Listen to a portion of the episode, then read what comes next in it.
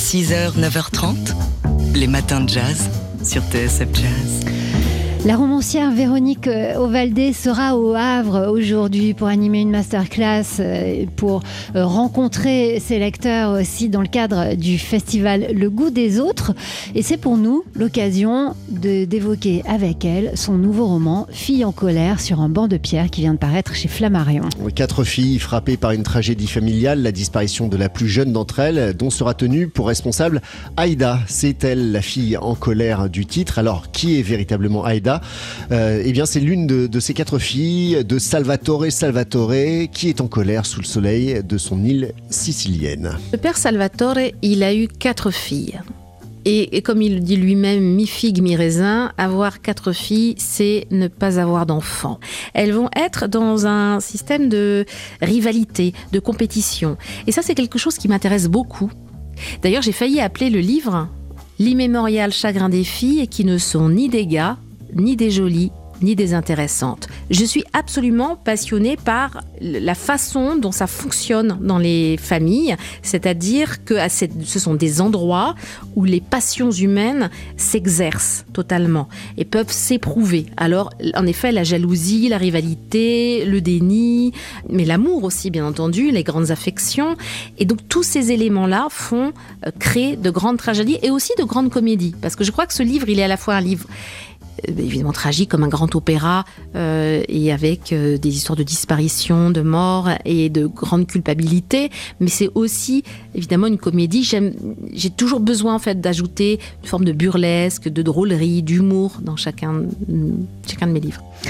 Encore un livre passionnant, roman tragique et lumineux, donc que ce nouveau cette nouvelle fille en colère sur un banc de pierre qui paraît chez Flammarion.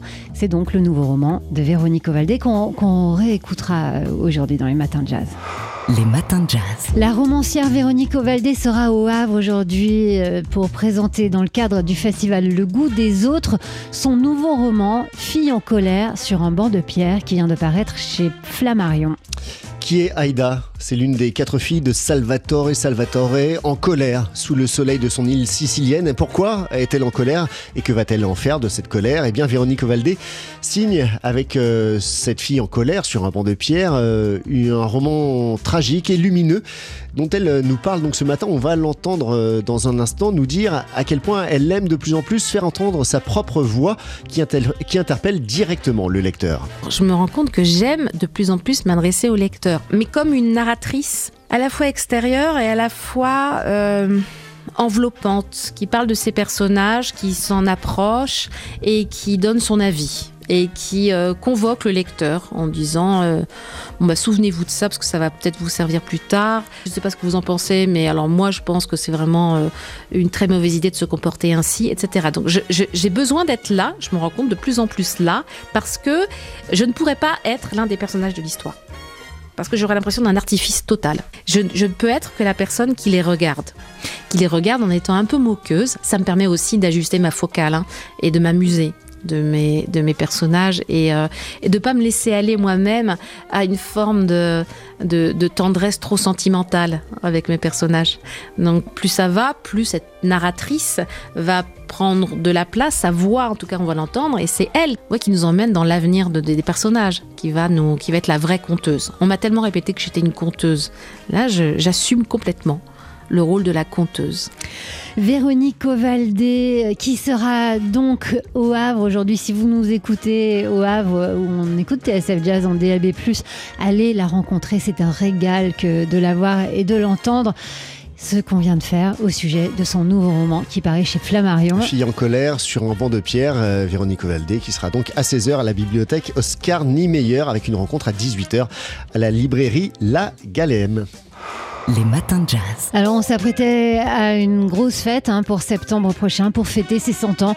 On a annulé la fête en apprenant euh, la disparition hier du clarinettiste et saxophoniste Marcel Zanini. Amuseur, entertainer, chanteur aussi Marcel Zanini, qui avait joué notamment avec Georges Brassens, qui avait rencontré aussi pas mal de ses héros, des musiciens de jazz américains quand il était parti aux États-Unis, John Coltrane notamment, qui avait conquis aussi euh, le grand public public avec un tube, Tu veux ou tu veux pas. Marcel Zanini, euh, dont on va entendre la voix tout de suite. C'était lors d'une interview qu'il avait accordée en février 2008 à Sébastien Vidal sur TSF Jazz. Je suis né en Turquie de, père français d'origine, il est né à Marseille, il était né à Marseille, mon père, et ses parents étaient napolitains. Et comment, comment Marcel Zanini as-tu découvert la, la musique, en particulier le jazz? Comment ça s'est passé? Le jazz, ça devait me travailler euh, depuis pas, pas mal de temps, mais euh, un jour, je suis allé au cinéma et j'ai vu un film qui s'appelle Hollywood Hotel, où il y avait Benny Goodman et son orchestre, et son quartet aussi, avec Lionel Hampton, Teddy Wilson. Et j'étais fou. Je suis devenu dingue. Un coup de foudre, alors. Et puis je suis. Euh, j'ai pensé, j'en ai rêvé pendant des, mois. Et un jour, j'ai vu un, panneau publicitaire dans un magasin de, musique de leçons de clarinette. Alors j'ai bondi et j'ai pris des leçons de clarinette. J'avais pas loin de 19 ans. Je dis pas trop tard, mais c'était tard quand même. Et euh, je suis né à 19 ans.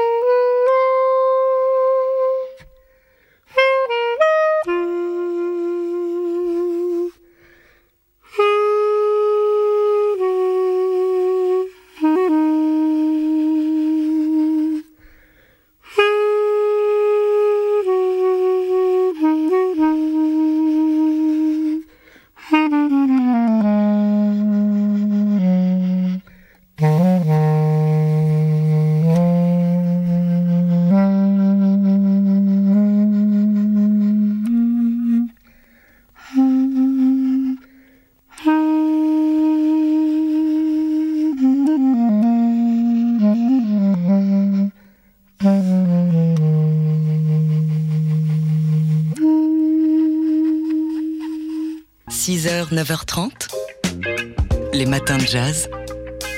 Laure Alberne, Mathieu Baudou.